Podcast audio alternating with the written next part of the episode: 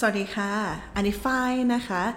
ฝ้ายเป็น recruitment consultant ของบริษัทจัดหางานที่ชื่อว่า Encore Thailand นะคะอ่าวันนี้ฝ้ายจะมาพูดในเรื่องของการหมดไฟในการทำงานหรือที่คนทั่วไปรู้จักกันในนามของ burnout burnout คืออะไร burnout syndrome นะคะ มันคือภาวะหมดไฟในการทำงาน เป็นผลมาจากความเครียดเรื้อรังในสถานที่ทำงาน มันเกิดได้จากภาระของงานที่หนักเกินไป หรือบางทีงานมีความซับซ้อนนะคะ ต้องแข่งขันกับเวลา แล้วเวลาที่มันเกิดการสะสมอย่างเงี้ยเป็นนานๆอาจจะทำให้เกิดการเสี่ยงต่อการเกิดโรคซึมเศร้าได้ นอกจากนี้มันยังมีเรื่องของความเหนื่อยล้าทางอารมณ์เนาะมีความเบื่อหน่าย จนเกิดความรู้สึกว่าเราไม่อยากทำอะไรแล้วเราหมดแรงนะคะไม่มีความสุขหมดแรงจูงใจในการทำงาน สาเหตุที่เกิดอาการหมดไฟในการทำงานเนาะหลักๆ เลยจะเกิดมาจากสภาพจิตใจเป็นหลักนะคะโดยปัญหาทั้งหมดเนี่ยมันเกิดขึ้นมาจากการโหมงานที่มากเกินไป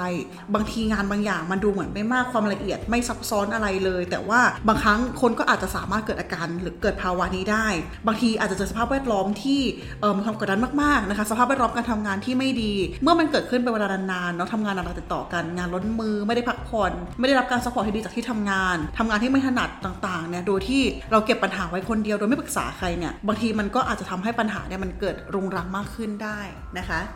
ส่วนใหญ่เนี่ยคนที่จะเกิดอาการ burnout ได้เนี่ยหลักๆ มันจะมาจาก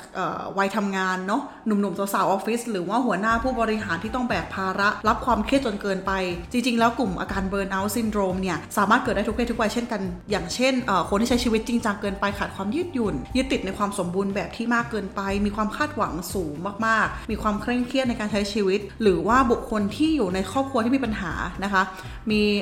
การทะเลาะกันเป็นประจำหรือบุคคลที่มีปัญหาชีวิตรุมเร้าเยอะๆ แบกรับหลาย ๆ อย่างพร้อมกัน เมื่อหลาย ๆ อย่างมันประดังประเดเข้ามาเนี่ยบางทีเราก็จะเกิดอาการนี้ได้ง่ายมากๆ เราจะ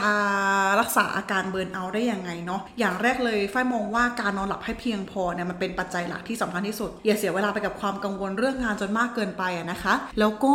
ถ้าเราเปิดใจให้คนรอบข้างเนี่ยคือเราสามารถปรึกษาเขาได้เลยเขาอาจจะไม่ได้เป็นผู้เชี่ยวชาญ specialist ขนาดนั้น แต่ว่าบางทีการได้เล่าเรื่องให้ใครสักคนฟังเนี่ยก็เป็นการระบายอย่างหนึ่งที่ดีมากๆ การกำหนดการจัดสรรเวลางานให้เหมาะสมแต่ละวันเนี่ย เออเป็นเรื่องที่ดีเหมือนกันเนาะการวางแผนล่วงหน้าว่าจะทำอะไรมันทำให้เราแบบ ไม่ไม่สะสมงานไปจนกระทั่งถึงตอนเย็นเนาะเวลาที่เราจะได้พักผ่อนหลังจากการทำงาน แล้วก็ลองปิดสถานที่ทำงานดูบ้างเนาะลองลองทำงานแบบไฮบริดดูนะคะมันอาจจะเป็นการเปลี่ยนบรรยากาศที่ช่วยให้เราเนี่ย productive มากขึ้น การไปทำงานที่คาเฟ่ต่างๆ หรือว่าการไปเที่ยวด้วยทำงานไปด้วยบางที บรรยากาศเปลี่ยนเนาะมันอาจจะมีไอเดียเกิดขึ้นนะคะ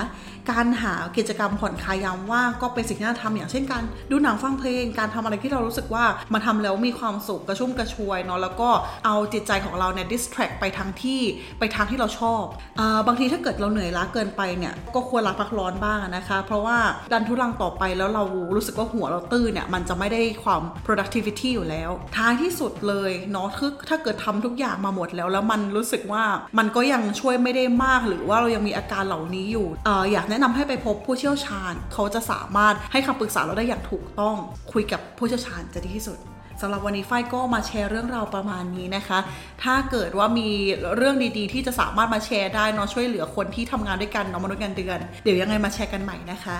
สวัสดีค่ะ